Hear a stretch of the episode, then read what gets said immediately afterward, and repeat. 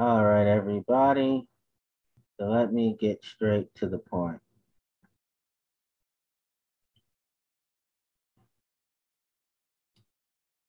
This is vice.com.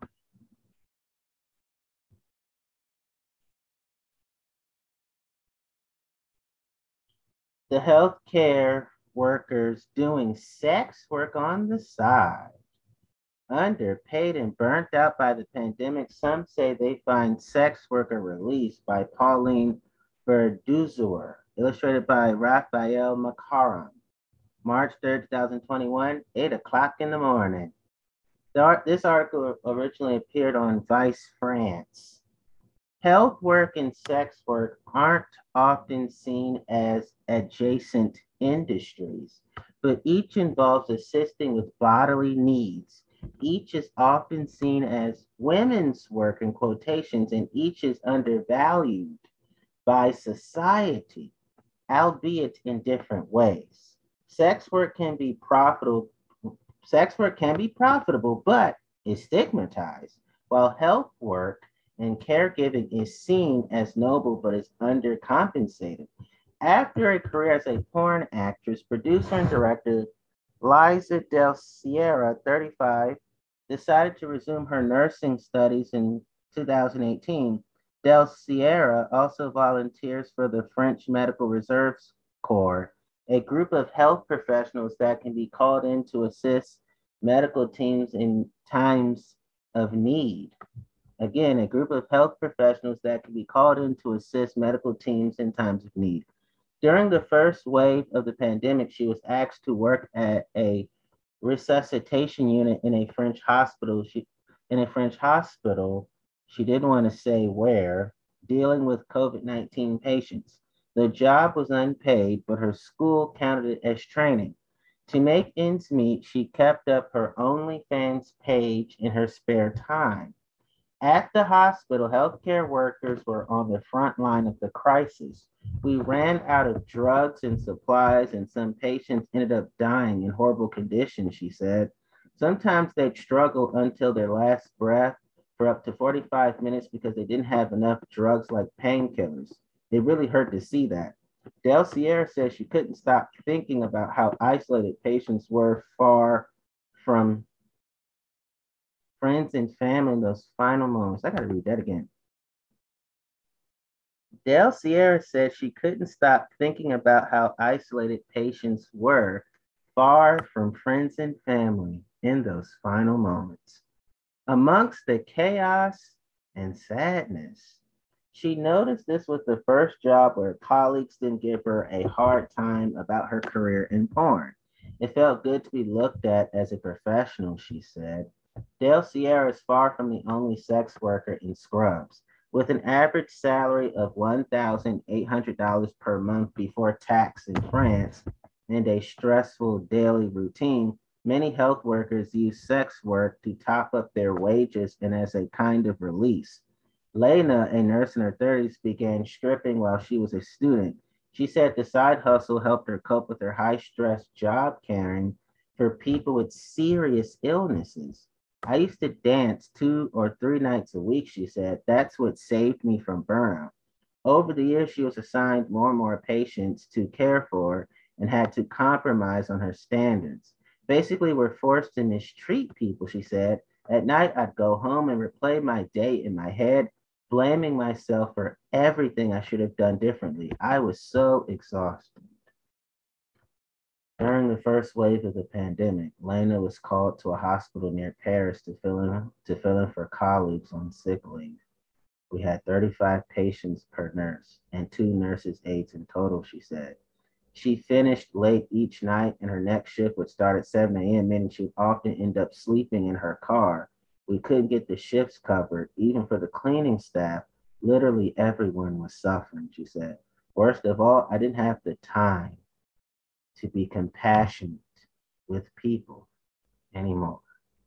We couldn't get the shifts covered, even for the cleaning staff. Literally everyone was suffering, she said. First of all, I didn't have the time to be compassionate with people anymore. When the temporary job came to an end, Lena decided to leave for Guadeloupe, a French region in the Caribbean where strip clubs remained open. There, she took up dancing at a safe distance from her audience while wearing a mask. It cleared my mind, she said. Suddenly, I had this feeling of control. At this moment, she's taking a break from her healthcare job, where she said is still her number one love to regain her mental strength. Fuad 30 wears three hats escort, PhD student, and a at home caregiver. The latter, a female dominated profession, consists of housekeeping, preparing meals, grooming, and doing administrative work for elderly and disabled people. It can also involve more menial tasks depending on the client. One of my young disabled clients asks me to help him text his friends and swipe on dating apps at Fuad, Fuad, uh, where we meet, where we met in a park outside Paris. Like Del Sierra and Lena, Fuad also worked overtime during the first wave, up to 60 hours a week. Up to 60 hours a week. There was such a huge demand for caregivers, plus, we needed to fill in for the workers who'd been exposed to the virus, they said, adding that they weren't paid extra for night shifts or overtime. We couldn't even claim the bonus they gave to healthcare workers after the first wave, they explained, since the bonus didn't include caretakers who work for individuals. Later in 2020, Fuad began working as an escort for reasons they didn't want to go into. Both are service jobs. They aren't really all that different to me, they said but their double career posed another moral dilemma. But, but their double career posed another moral dilemma. The fear of infecting a patient with COVID 19 after being with a client. Eventually, Fuad came to terms with the decision to continue their sex work since they believe their side job isn't any riskier than many other lines of work. I see four clients a month, that's it. The rest of the time I work alone at my computer, they said. It's easy to point fingers at a stigmatized group while everyone else is busy crowding the subway and supermarkets. In France, being an escort is not illegal, but soliciting sex workers and services was criminalized in 2016. This type of legislation aims to penalize clients while legally protecting sex workers, and it is known as the Nordic model since it was first introduced in Scandinavian countries. But according to French sex workers, the law made their job more dangerous as many now have to perform their services in well hidden areas so that their clients can avoid the cops. Camille, 33, is a single mom affected by an invisible disability. She works as a dental surgeon in a private practice and as a professional dominatrix. Camille says her sex work is a source of extra income and is compatible with her need for flexible hours and with her condition. In May, when dentists opened back up after six weeks of lockdown, Camille's practice had a huge influx of patients, which drove her to exhaustion. She eventually stopped working at the practice and turned to sex work to compensate for several months of lost income. This also meant putting up with working conditions she would never have accepted if she wasn't strapped for cash. Clients now come to my place because many of them are married Plus, there are more restrictions on movement now, she said over Skype. I had to put my safety aside and risk bringing COVID into the house. I really didn't have a choice. Camille said her clients aren't very considerate about following safety measures, so she tries to only book in the minimum amount she needs to pay the bills. The risk she has to manage illustrates another thing health and sex workers share. The pandemic has put them in a precarious situation. Name changed and quote about patient struggling to breathe was updated. So here's what I want to say, and more importantly, need to say. People should not have to compromise their values, their integrity, their convictions, their beliefs, their morality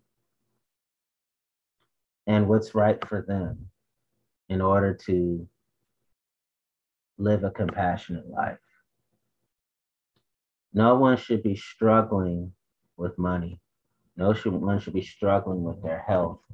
No one should be struggling with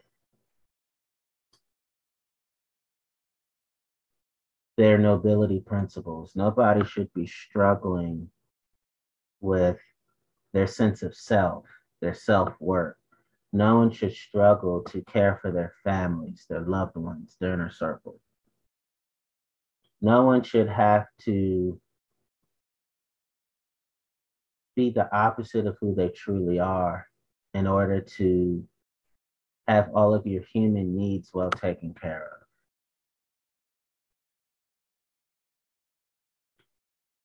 Sex workers, just like non sex workers, are entitled to human rights, equal rights, civil and political rights, economic, social, and cultural rights, economic justice, racial justice, environmental justice, political justice, social justice,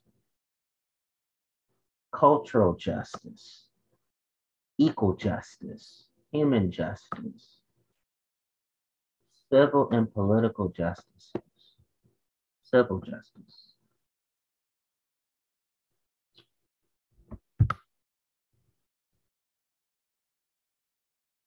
And they're and they're entitled to the justice of their views on religion being honored.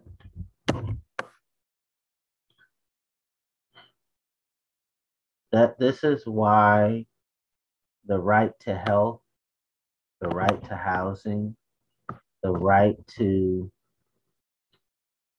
fair wages, union wages, living wages, enough money where no one is starving, no one is hungry, no one is exhausted, no one is dehydrated, no one is thirsty, no one is naked, no one is out on the streets, no one's evicted, no horrible landlords, no horrible tenants. Affordability. These are all things a human being should have. It's one thing to do sex work for the fun of it. It's another thing where usually you wouldn't be a sex worker, but you have to do a profession that's not your thing in order to be able to open your eyes in the morning when you wake up. Nobody should have to abhor themselves just to not have it as bad as it could be in life. And I do have to say, mental health is important. Therapy is good. Counseling is good. Recovery centers are good. Psychiatry and prescribed medication that does your, that does your body right are good. Getting surgeries that you absolutely need to are good. Yes, we should follow the COVID 19 restrictions. We should wear masks. If you need to wear goggles, wear them.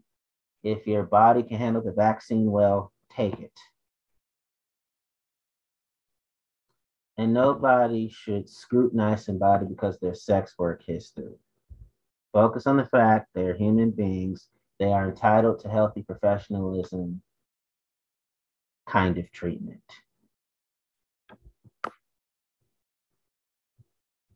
And we should make it a lot easier for people to make multiple streams of income. And people have the right to safety, the right to physical protection. And no one should have to avoid the cops to avoid eviction.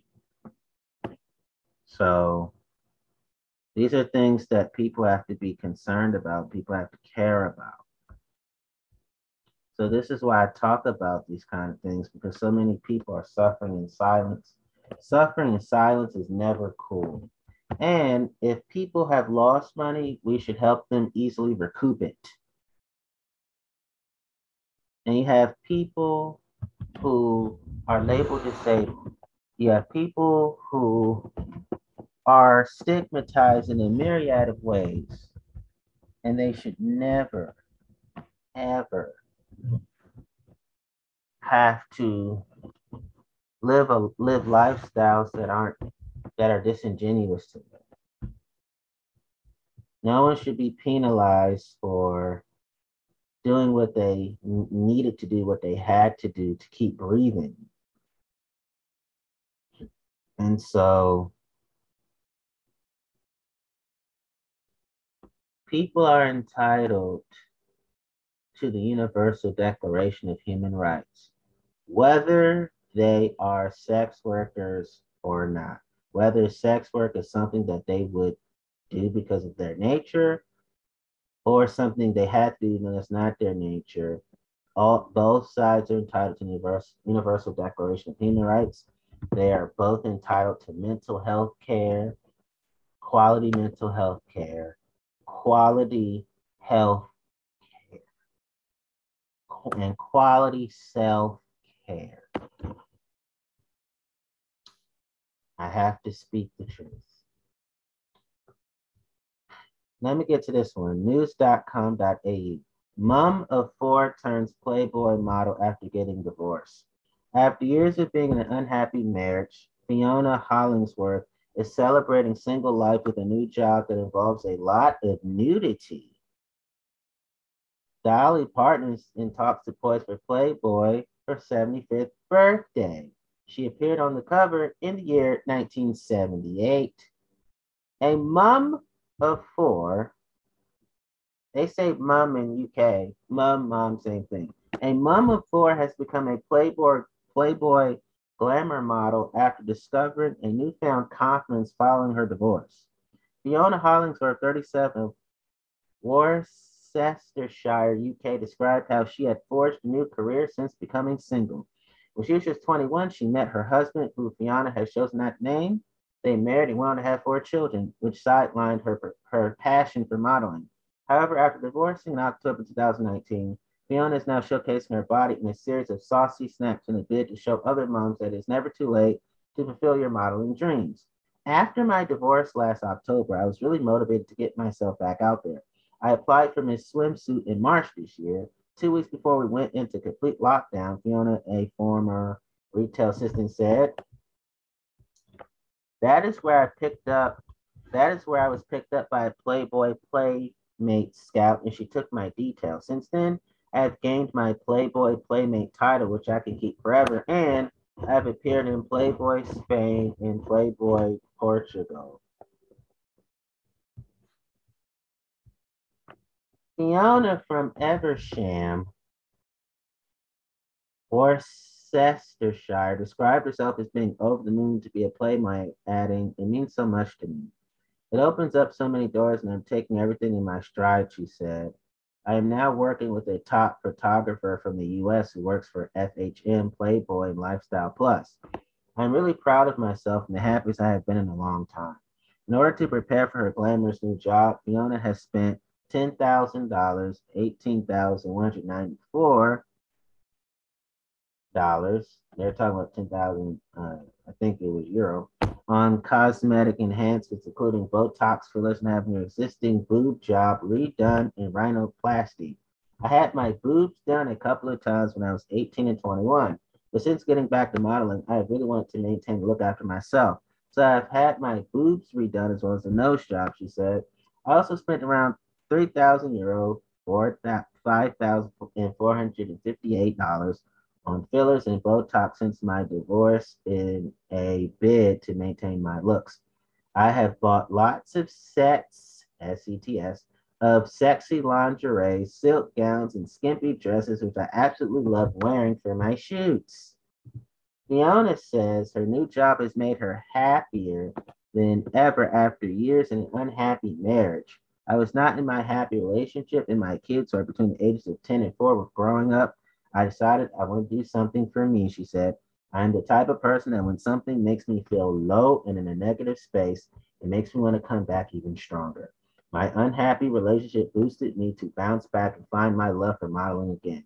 So I convinced myself to apply for Model of the Year. Despite having no expectations, she ended up winning the title and is now looking forward to her future in the modeling world. I cannot believe it. I was so happy, she said. It really restored my confidence. It spurred me on to apply for the contest again. I won two categories Model of the Year Bikini Model of the Year. It was amazing. Here are my thoughts.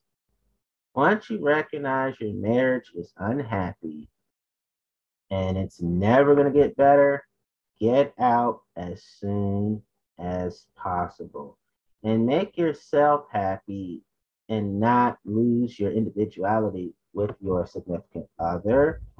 Um, and as long as what you're doing is not harmful, you can do it. There's age appropriate ways to explain to young people. Um, don't give them everything right away as they get older, bit by bit, layer by layer, step by step.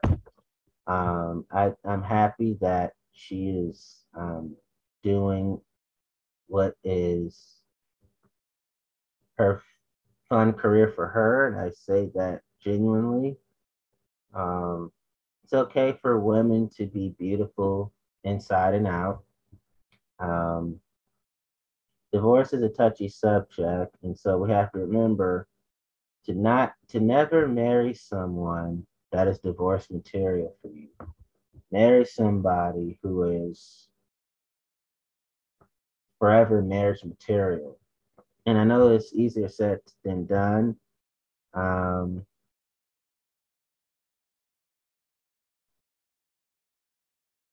that's very important. Is to consider working on yourself before you are monogamous with someone else. Uh, make sure your self esteem is healthy. Whether you're in a relationship or not, always keep your self esteem healthy. And I am for plastic surgery. I am for gender reassignment surgery. I am for enhancements and duns and redones and rhinoplasty. I am for any kind of job, not just food jobs, any kind of body job. Um, that's how I think.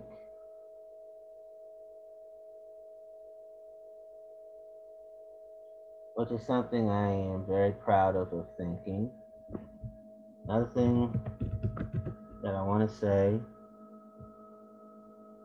I am for body modifications. I am for body alterations. I am for body piercing. I am for ear piercing. I am for pearling. I am for neck rings. I am for tattooing. I am for scrotal Im- implants. Um,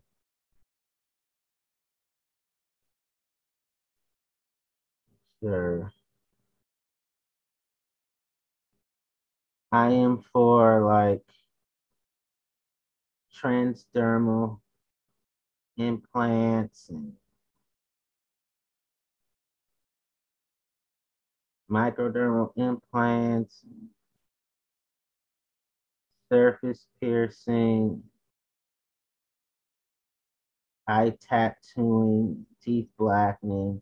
As long as there's no physical harm done that could endanger someone's mental health, and for all of those things. Um, those are just some examples. But basically, I'm for um, body modification and body alteration. Wanted to put that out there. Um, and lastly, I would just say in a marriage, if modeling or Playboy is something you want to do, make sure you're with somebody that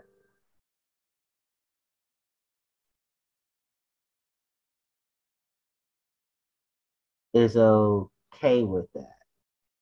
If certain passions, you need certain certain passions means you need a partner who's on board with that. So you wouldn't feel like I gotta get away from you so I can do it. Other than that, I am happy that she is sexy to herself. I think she's sexy, but I'm not sexualizing her. I I'm happy in closing in this article that she is being her true self.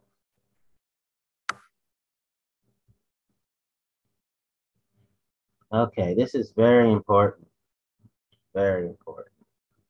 Um, The Sex Worker Self Care Kit. These tips are from Sex Workers for Sex Workers by Anna Borges, self.com. Morgan Johnson. Self care kits is a series dedicated to curating tips for specific communities from specific communities. Again, self care kits is a series dedicated to curating tips for specific communities from specific communities. So many factors impact our personal self care needs, like being of one or more marginalized identity, having a certain illness, or dealing with specific life circumstances. When you connect with people with similar experiences, not only can you feel less alone, you can also get some of the best advice from others who have been there. The thing about self care is that it is never one size fits all. Let me say that again. The thing about self care is that it is never one size fits all. Sex workers, those who offer services between consenting adults like companionship, intimacy, escorting, dancing, camming, and countless other sexual and non-sexual services are a are as diverse a group as the general population and the individual self-care needs can vary just as much. Let me say that again. Sex workers, those who offer services between consenting adults like companionship, intimacy, escorting, dancing, camming, and countless other sexual and non-sexual services are as diverse a group as the general population and their individual self-care needs can vary just as much.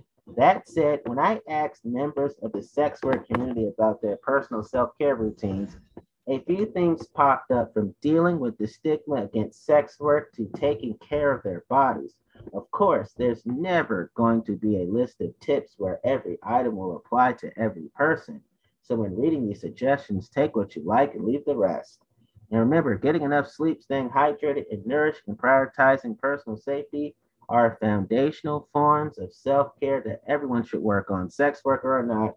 Psychotherapist Dulcinea Pitagora, PhD, LCSW, who specializes in working with adults in the kink, polyamorous, trans, GNC slash NB, LGBTQA plus, and sex work communities tell self. On top of those basics, here are some here are some tips sex workers and experts in the space recommend others in the industry tuck into their self-care toolboxes. To do, build a stress prevent build a stress prevention toolkit. Let's be clear. Sex work itself doesn't automatically cause mental health troubles. However, sex workers are subject to unique stressors because of the way they're often treated and viewed by others.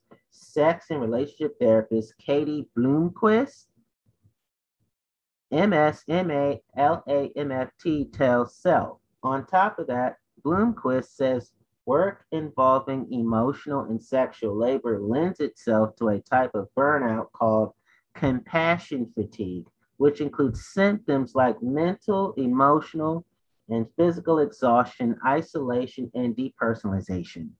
Depersonalization, involves feeling detached from yourself, like you're outside your own body looking in, or having a sense that you or your surroundings aren't real. These stresses are sometimes known as minority stress, which Bloomquist notes is not unique to sex workers, but is common among those of marginalized identities. Minority stress has historically been explored through the lens of mental health disorders in LGBTQI plus people, for instance. The minority stress of sex work is essentially a result of the way society responds to and subjects sex workers to higher rates of violence and rejection related to their work, says Bloomquist. This can look like identity concealment or disclosure issues around sex work, internalized stigma and identity issues and expectations of rejection, which can result in isolation. For all these reasons, your self care kit should include targeted healthy coping mechanisms and stress management tools.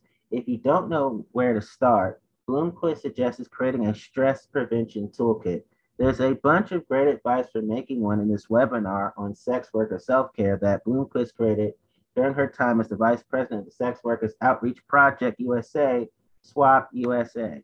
Creating a toolkit is a personal process that takes into account your own circumstances and needs and includes exploring questions like what are warning signs I'm not doing okay? How can I check in with myself? What do I have control over? How can I reduce stress in my life?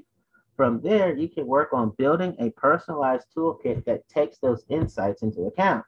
Find your social support system. Social support is a universally important form of self care, particularly for sex workers because they're often closeted, says Pitagora. Finding social support that is truly supportive can be difficult. All the sex workers I talked to name social media as a potential source of community and connection. A lot of my self care started with finding other sex workers online, says Nora B, 27, a sex educator and former sex worker.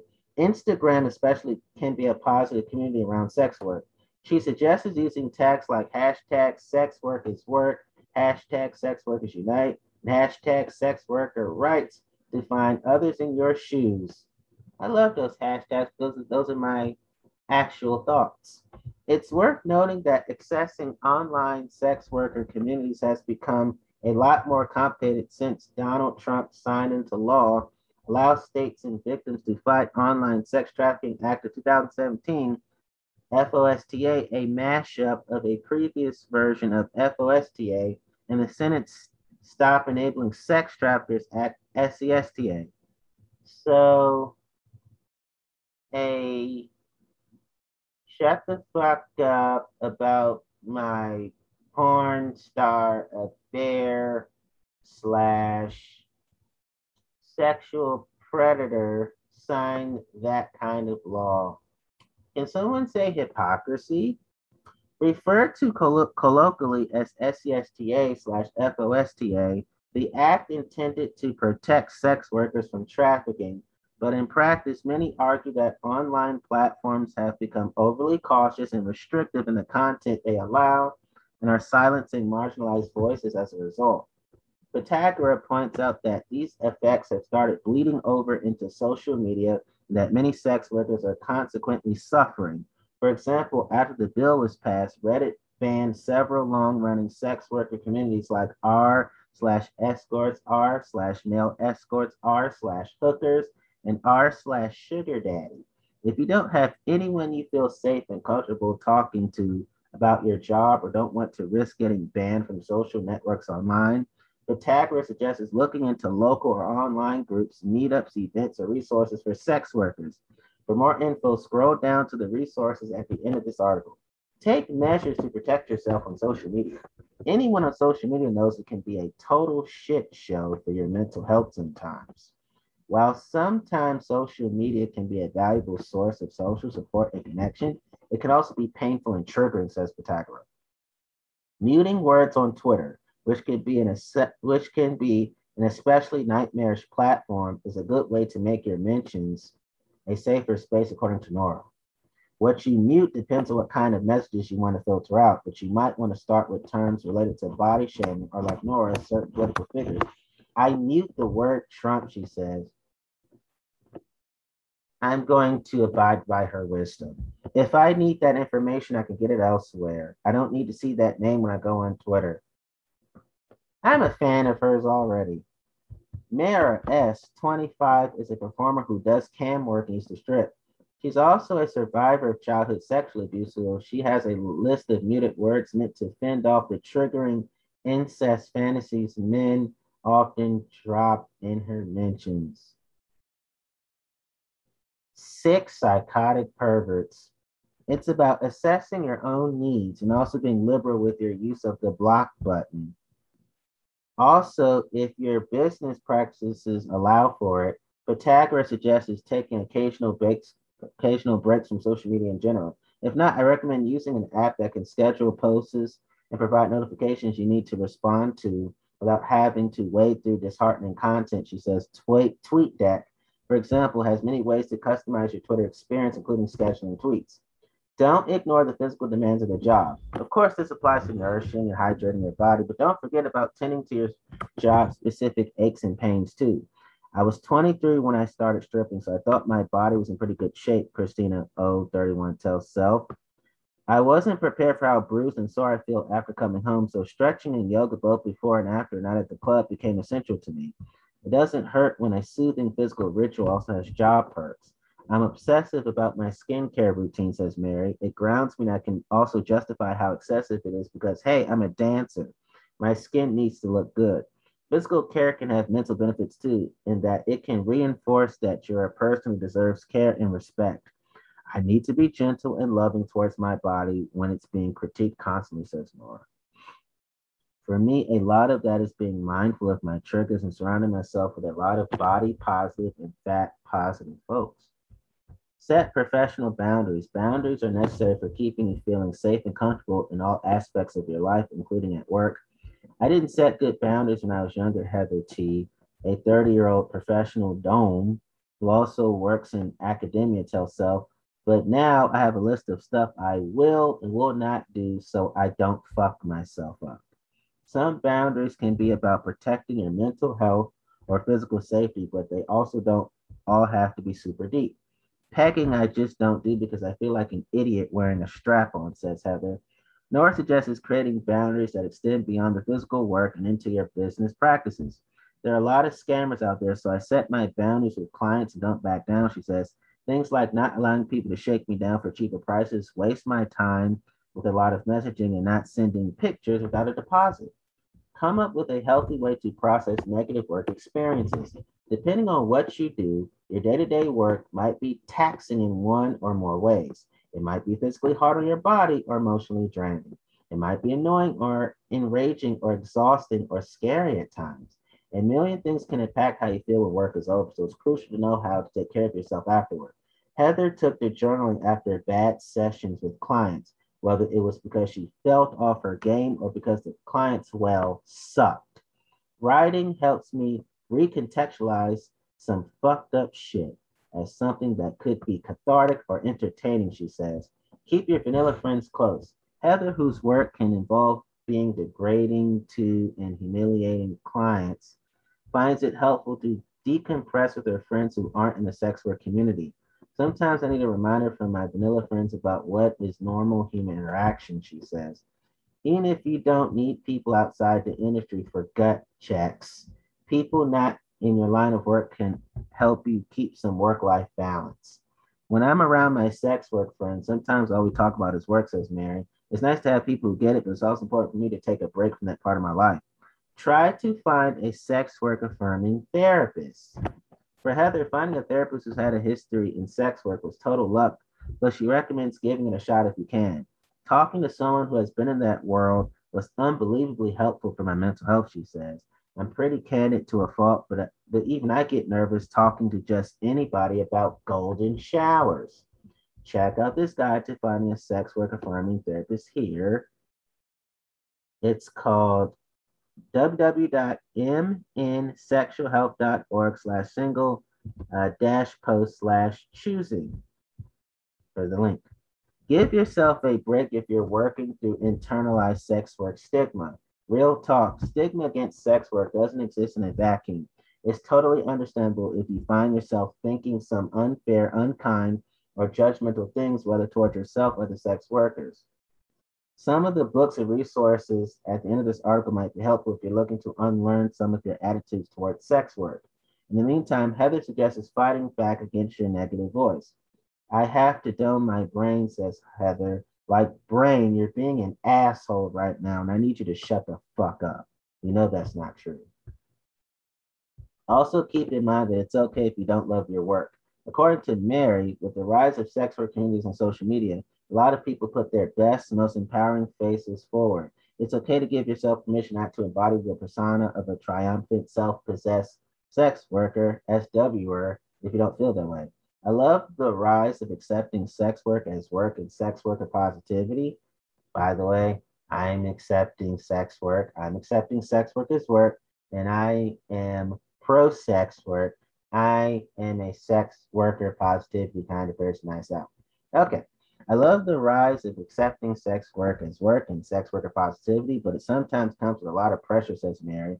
We spend so much time defending ourselves against people with bullshit opinions that I feel guilty if I'm not the paragon of a feminist sex worker who is doing this to reclaim my sexuality and agency over my body or whatever. There's nothing wrong with being that way. I'm just saying at the top of my head, there's nothing wrong with those things at all, right?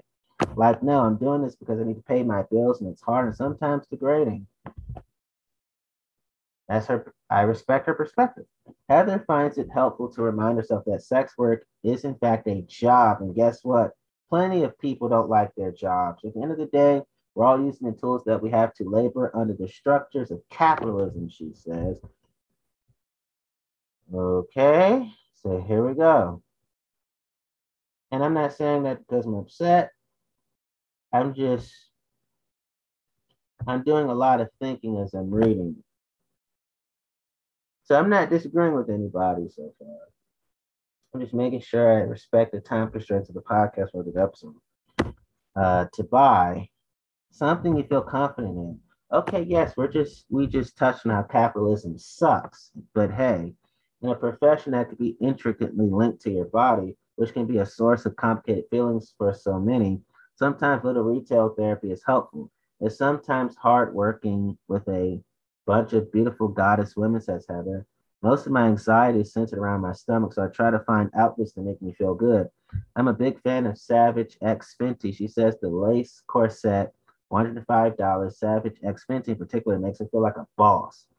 A classic magic wand or your sex toy of choice.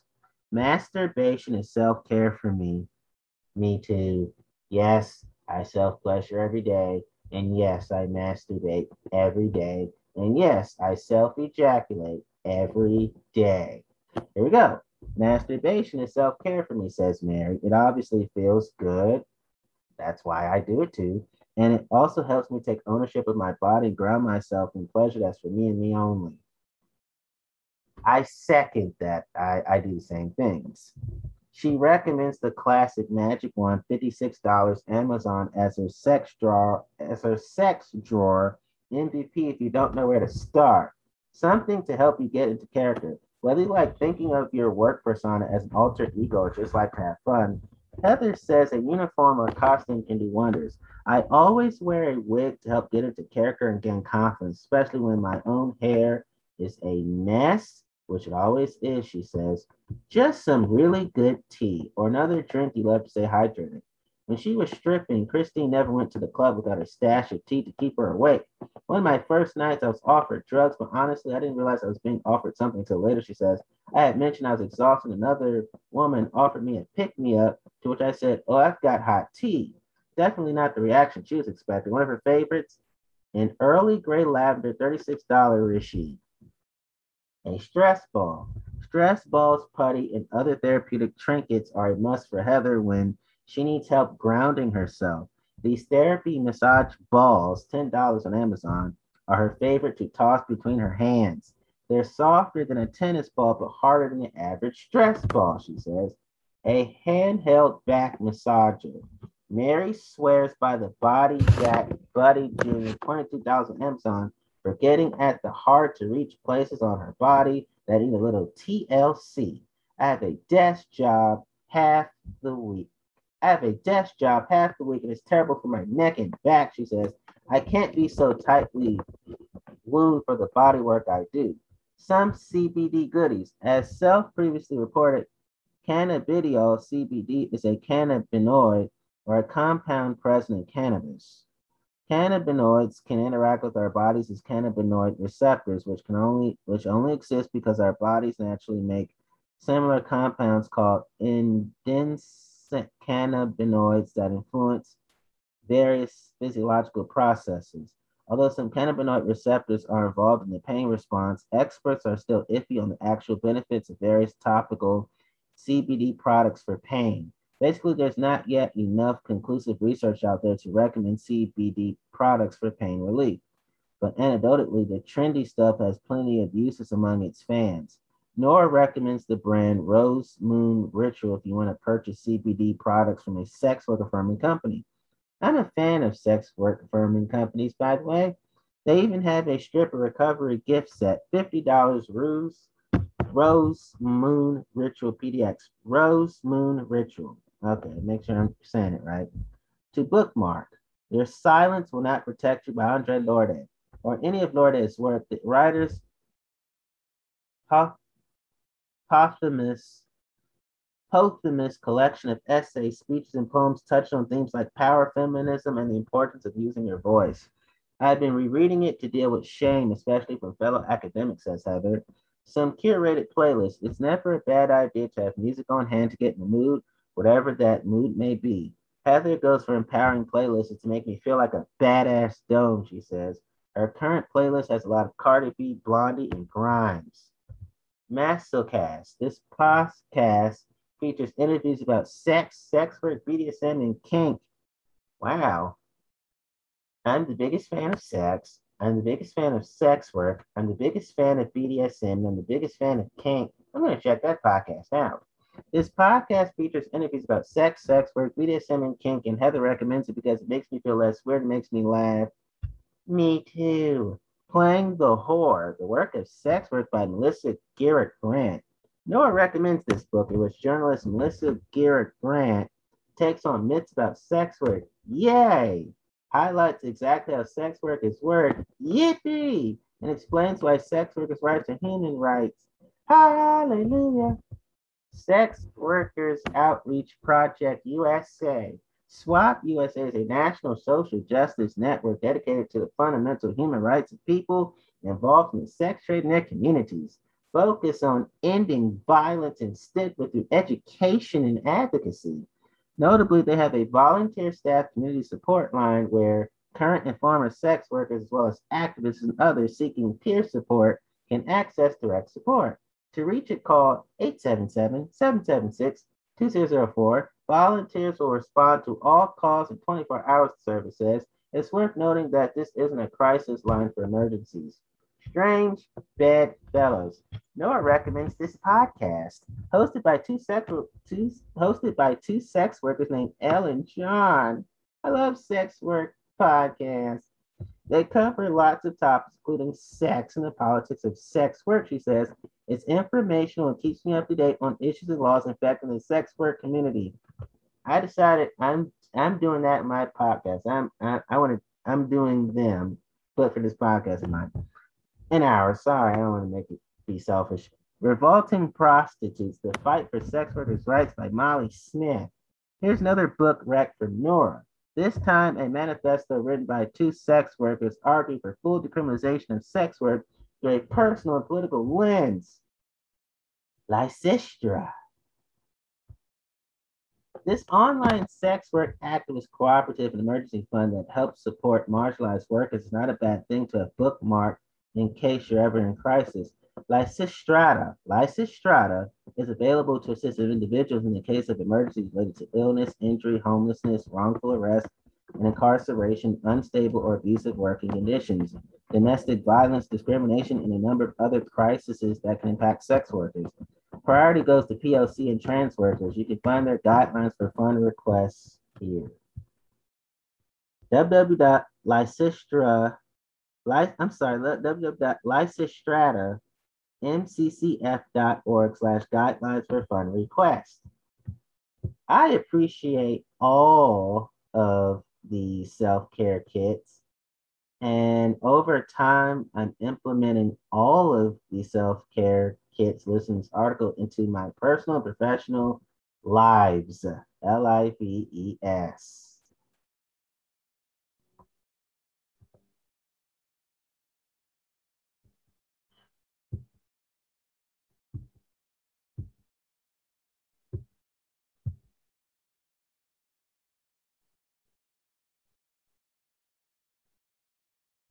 So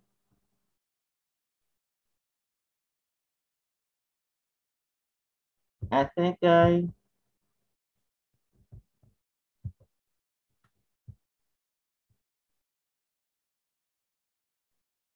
Here we go. I have more energy. November 15, 2017, self.com. Sex workers are not a life hack for helping sexual predators. The problem is power, not sexual proclivities by Alana Massey.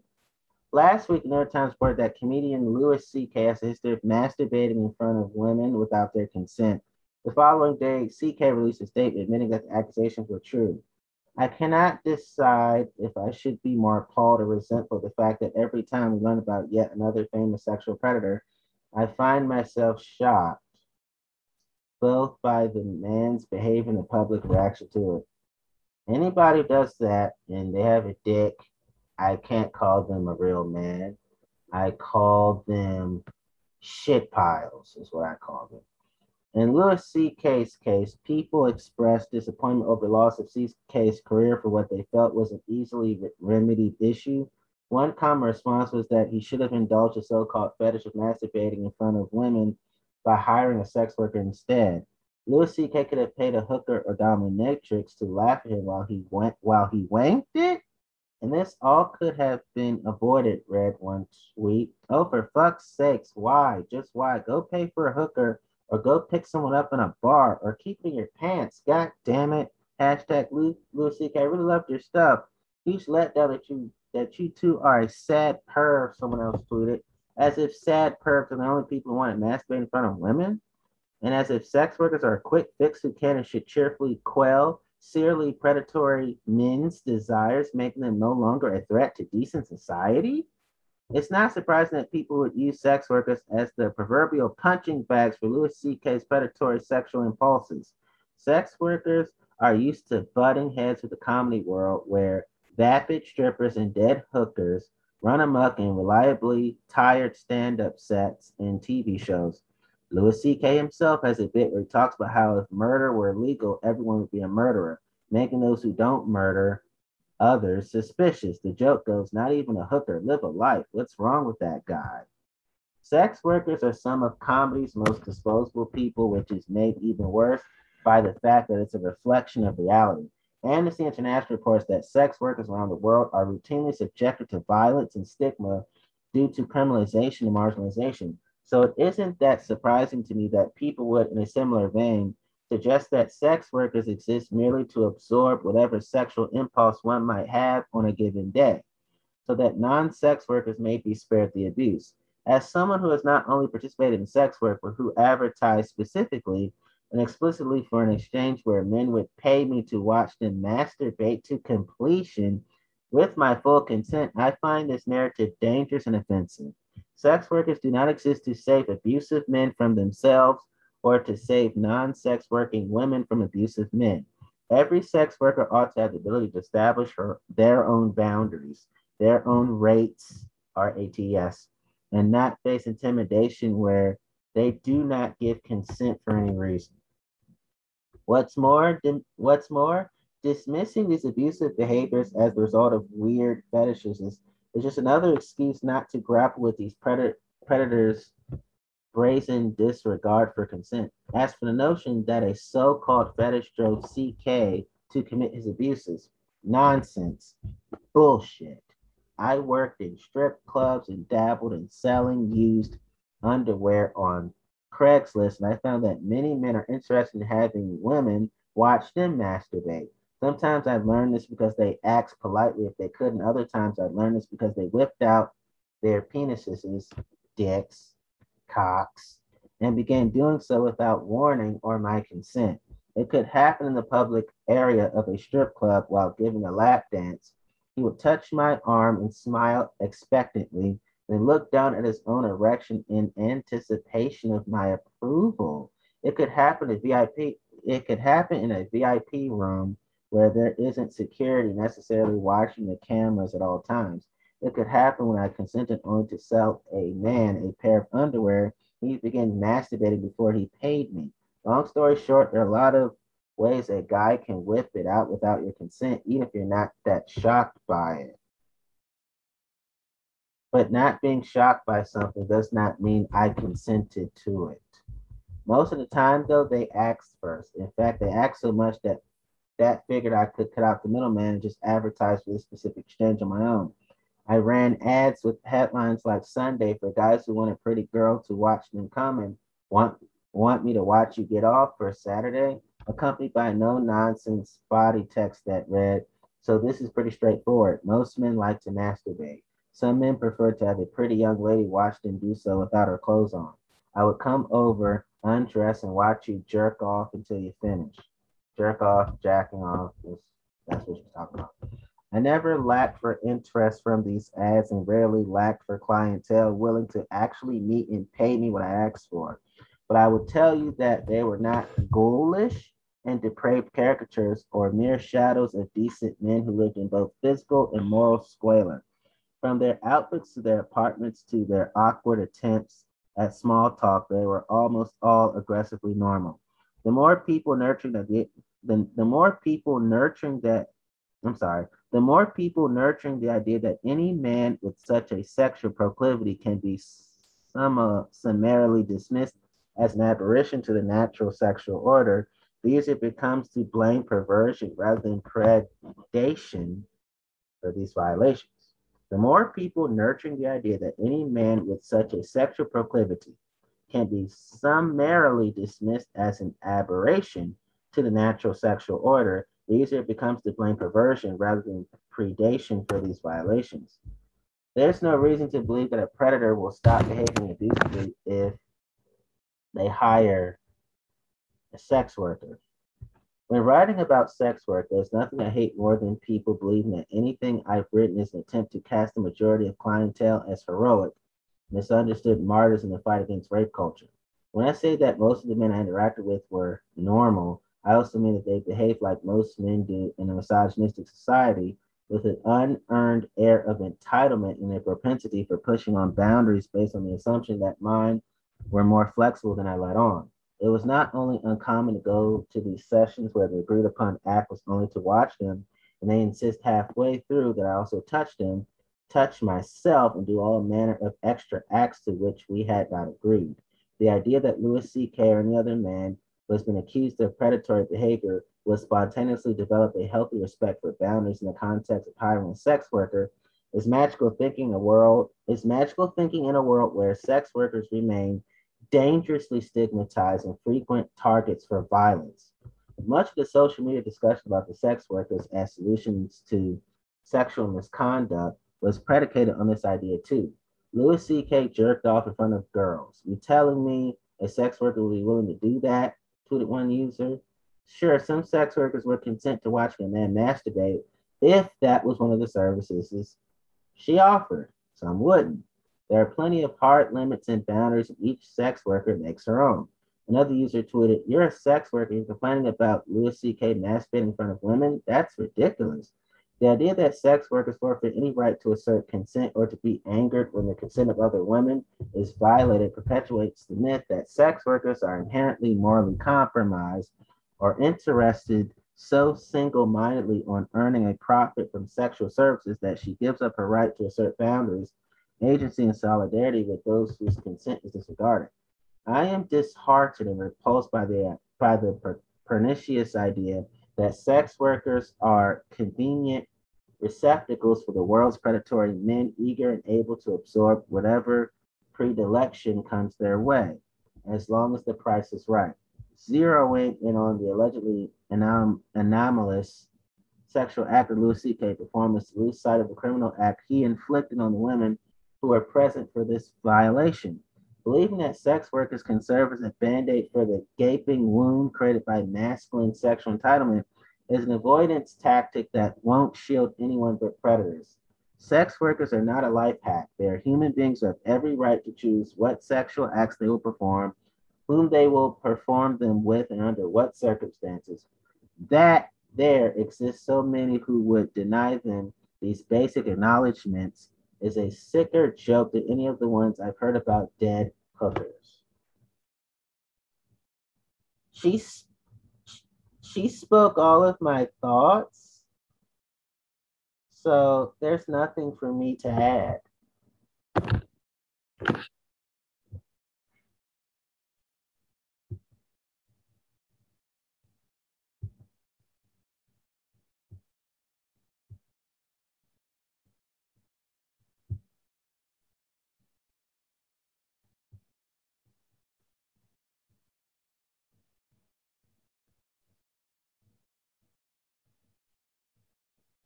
So I'm now just thinking about what else I should be reading to you. I still have plenty of energy.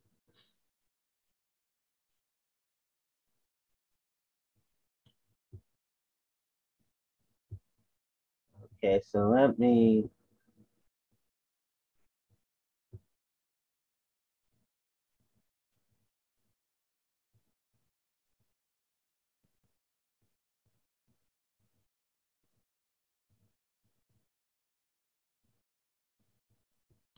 let me just see if I need to say anything more. Well, this is what I will say.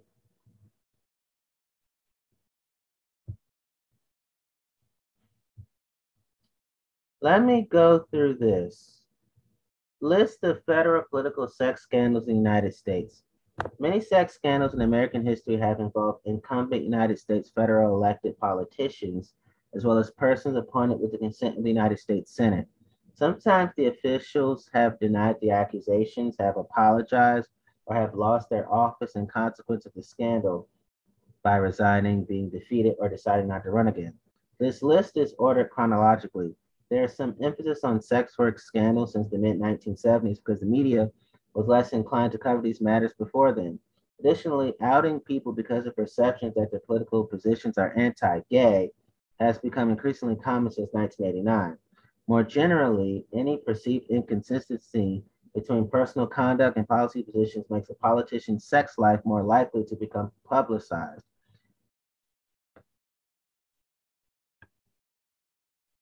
Definitions. One of the definitions of sex is physical activity in which people touch each other's bodies, kiss each other, etc. Thus, instances or accusations of sexism, homophobia, or exhibitionism that do not include or seek that sort of physical activity are not covered by this list. Scandal is defined as loss of or damage to reputation caused by actual, accused, or apparent violation of morality or propriety. Scandal is not the same as controversy, which implies two differing points of view, and is also not the same as unpopularity. Misunderstandings, breaches of ethics, or cover-ups may or may not result in scandals depending on the amount of publicity generated and the seriousness of the alleged behavior. 1776 through 1899. Alexander Hamilton, Federalist Party, Secretary of the Treasury. Hamilton had an affair with Maria Reynolds while both were married to other people. See Hamilton Reynolds sex scandal. Reynolds' husband blackmailed Hamilton, who paid to maintain secrecy. In 1797, when Hamilton no longer held the post of Treasury Secretary, the affair was publicized by journalist James Callender, after which Hamilton publicly apologized, said Hamilton, this confession is not made without a blush. I can never cease to condemn myself for the pang which it may inflict in a bosom eminently entitled to all my gratitude, fidelity, and love. 1796. Thomas Jefferson, Democratic Republic of Virginia. President. I can't call him president. I can't. I can't call any of the founding fathers president. I refuse to if I existed during their time, they would have flogged me, they would have raped me, they would have malnourished me, starved me, dehydrated me, made me illiterate.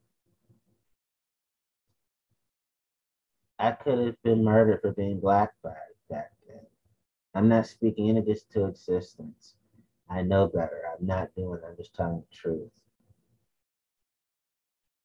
So Thomas Jefferson was publicly accused of fathering the children of his slave, Sally Hemings, by journalist James Callender, who also publicized Alexander Hamilton's affair and the Jefferson's Hemings. They call it a controversy. Here's the truth. Thomas Jefferson raped Sally Hemings. When you are in slavery, there's no such thing as consent. There's no such thing as permission. There's no such thing as human rights of any kind. There's no such thing as liberty nor freedom. So anything said and done is strictly non consensual, exploitative, unsafe, dishonest, treacherous, joyless, hateful, barbarous, dehumanizing, demonizing, sweeping pure evil under the rug, covering up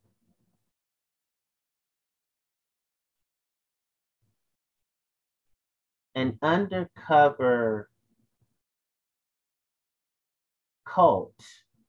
In this case, slavery was the opened, legalized cult of North America. That is what happened. I don't call it a controversy. I call it sexual abuse.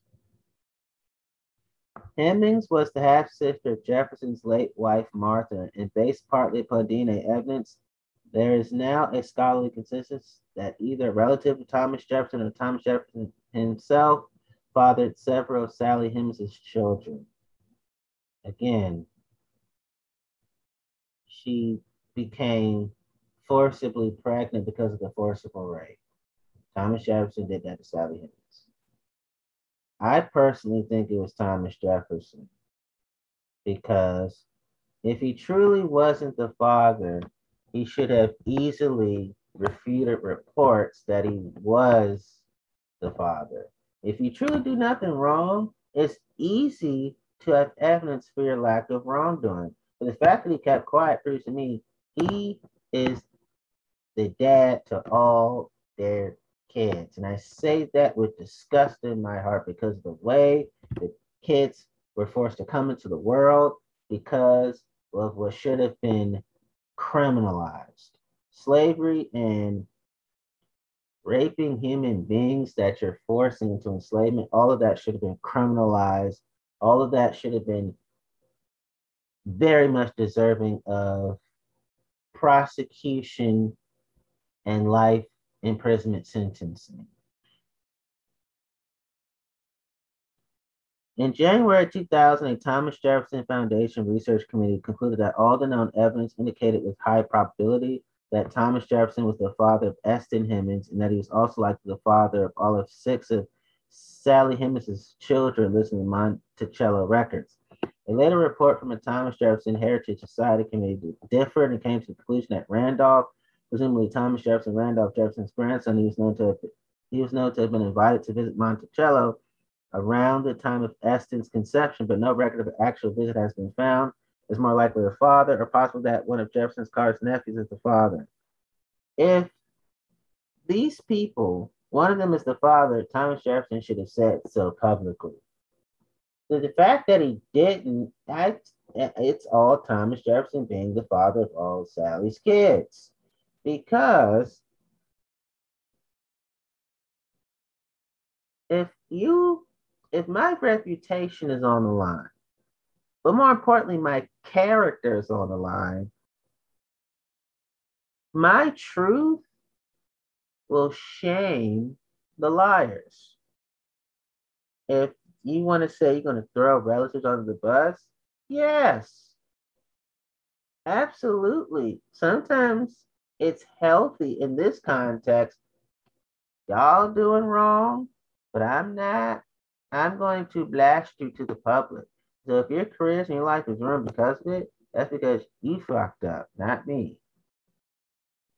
The fact that he never said anything about it proves to me Thomas Jefferson is a predator, a pervert, a narcissist, psychotic, a psychopath, a sociopath, a psychopath. I don't even call him a human being. He's that inhumane. And I feel the same way about any and all the slave owners.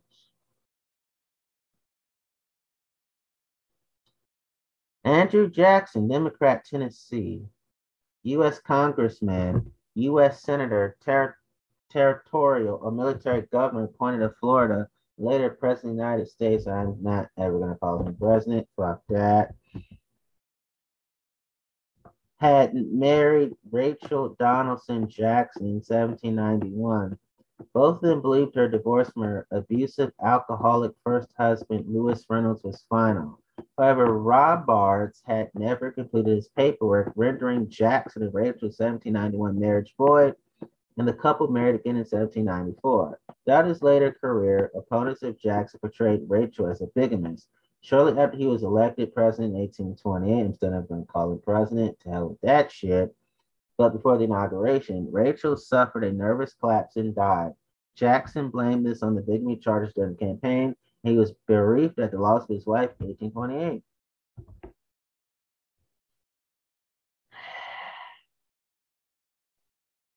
Dumbass shit is the first words that pop into my mind. Richard Mentor Johnson, Senator, Democrat from Kentucky. I'm I can't I'm not calling him senator. I'm not calling uh, Alexander Hamilton secretary. Hell no. No, no, no, no, no. Did not attempt to hide his relationship with a slave named Julia Chinn. I I'm look, I can't call it consensual because you enslave a human being. There's nothing there's no such thing as consent of any and all kinds because of the word slave. I call it sexual abuse.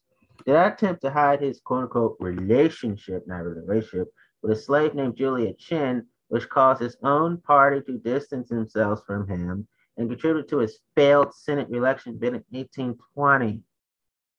Though they were prohibited from marrying, Johnson treated her as a common law wife and they had children. No, no, no, no, no, no, no because you're enslaving human beings, she's not your common law wife. This you forced her to enslavement, so therefore you vic you are victimizing her. If you're victimizing a person, you have no say so. Even if you said no, he would have overpowered you. I don't use consensual language when we're talking about bondage here. That's disrespectful. She died in 1833 before became vice president under Martin Van Buren. I'm not calling him vice president. No, no, no. John Henry Eaton, Democrat, Secretary of War. I, I can't, anybody from this time, but I'm just not comfortable calling him Secretary President. I, I'm just not. Or Senator. No. No, they were not harsh against slavery and segregation. No, no, no, no.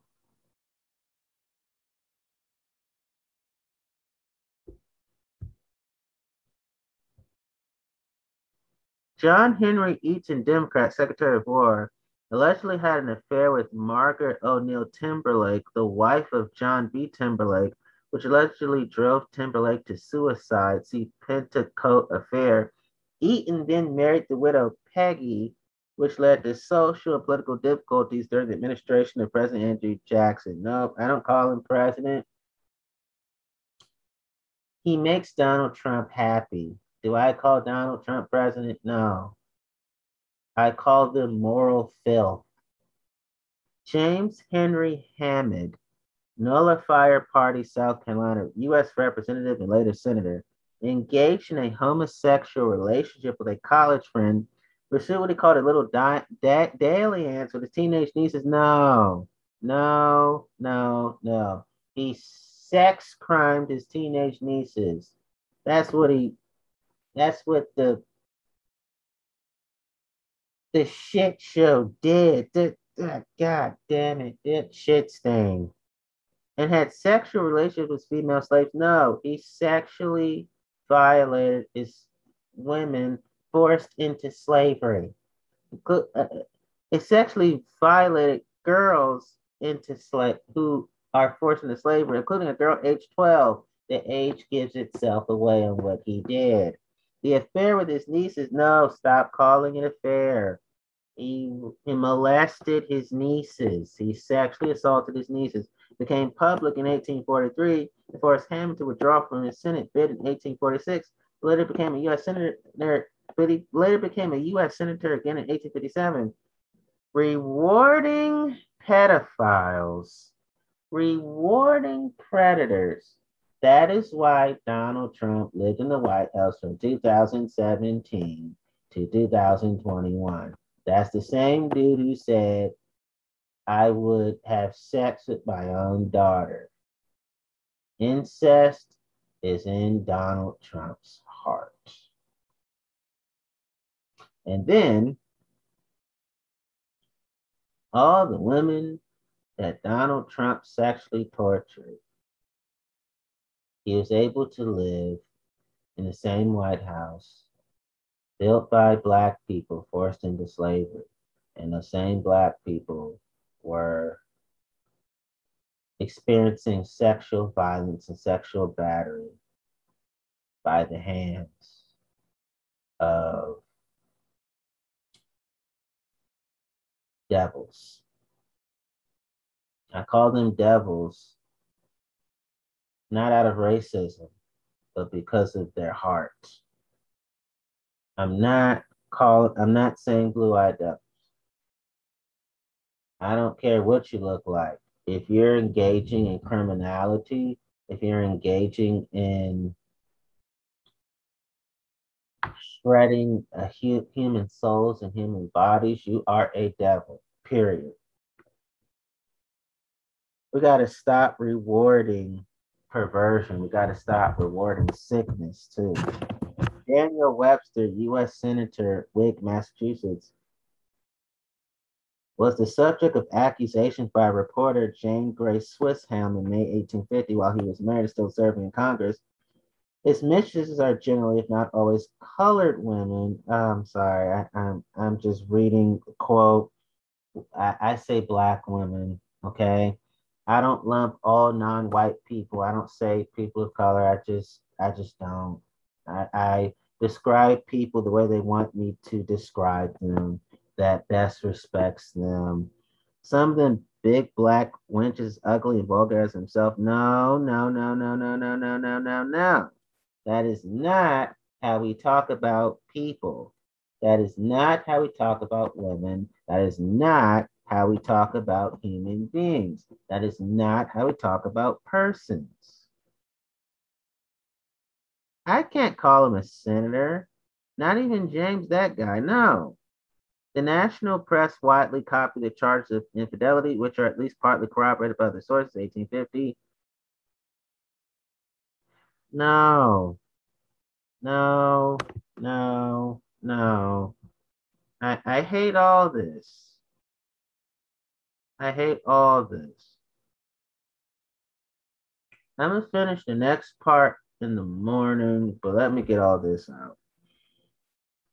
Plus, if you're a if if you have racism in your heart and you're with black women, but you're a white guy, I can't call that consensual because you're using your racism to dethrone the queen of black women. I can't call consent on that one. That's disrespectful to black women. I'm just not going to do that.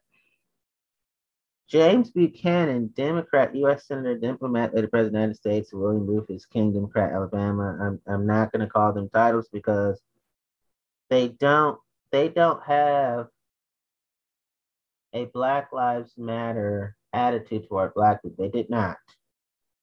They were not anti-racist, so therefore I will not call them titles they don't deserve. Who served as vice president bullshit. I call bullshit on that one. Just the title doesn't fit him.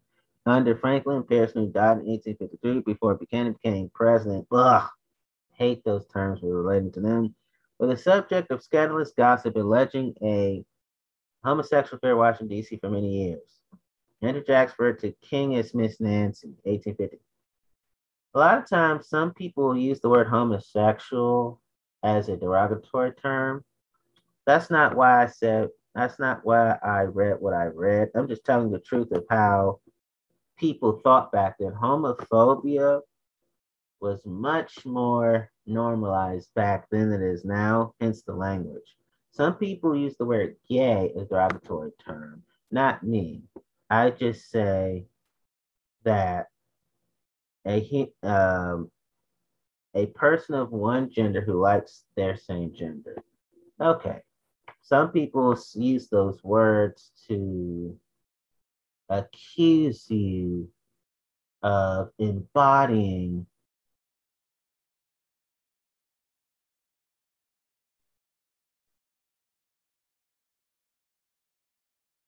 lacking of noble character, which is atrocious to me.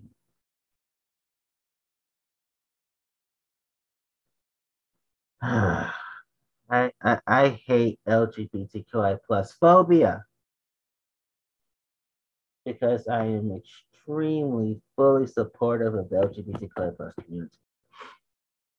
Philip Barton Key Jr., United States Attorney for the District of Columbia, son of Francis Scott Key, had a public affair with Teresa Bagioli Sickles, the wife of U.S. Congressman and later Civil War Major General, Major General Daniel Sickles, himself a public serial adulterer, who gunned him down in broad daylight in Lafayette Square in 1859.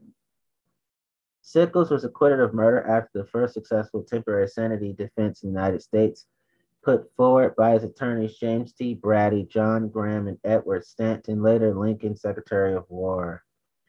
Grover Cleveland, president, Democrat, New York, during the 1884 presidential race, the news broke that Cleveland had paid child support to the widowed Maria Crofts Halpin for her son Oscar Folsom Cleveland, born in 1874. Halpin accused Cleveland of raping her, leading to her pregnancy, and she also accused him of later institutionalizing her against her will to gain control of their child. Cleveland's acknowledgement of Oscar's paternity ameliorated the political situation But the controversy, stop calling it controversy, just call it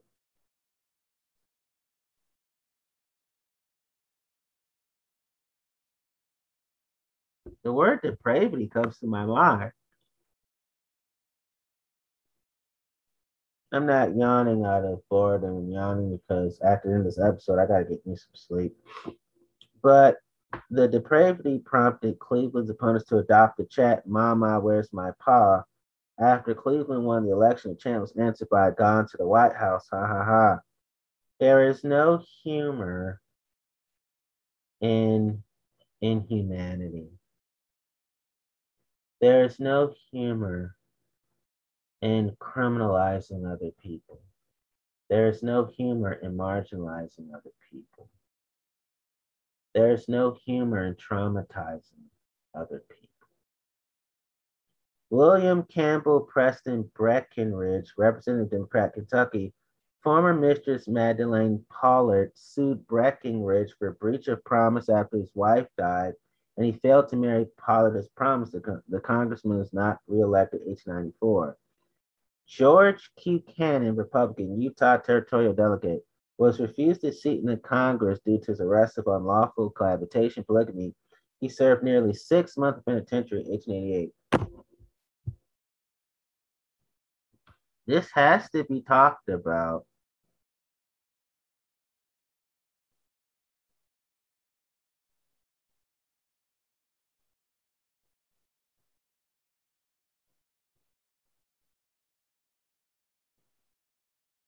Hmm. I'll finish the rest tomorrow. And I'm gonna start as soon as I wake up, I'm gonna start on the episode so I can talk as long as I need to. Okay. We go back to publishing episodes for 11 a.m. Um, thank you for letting me speak.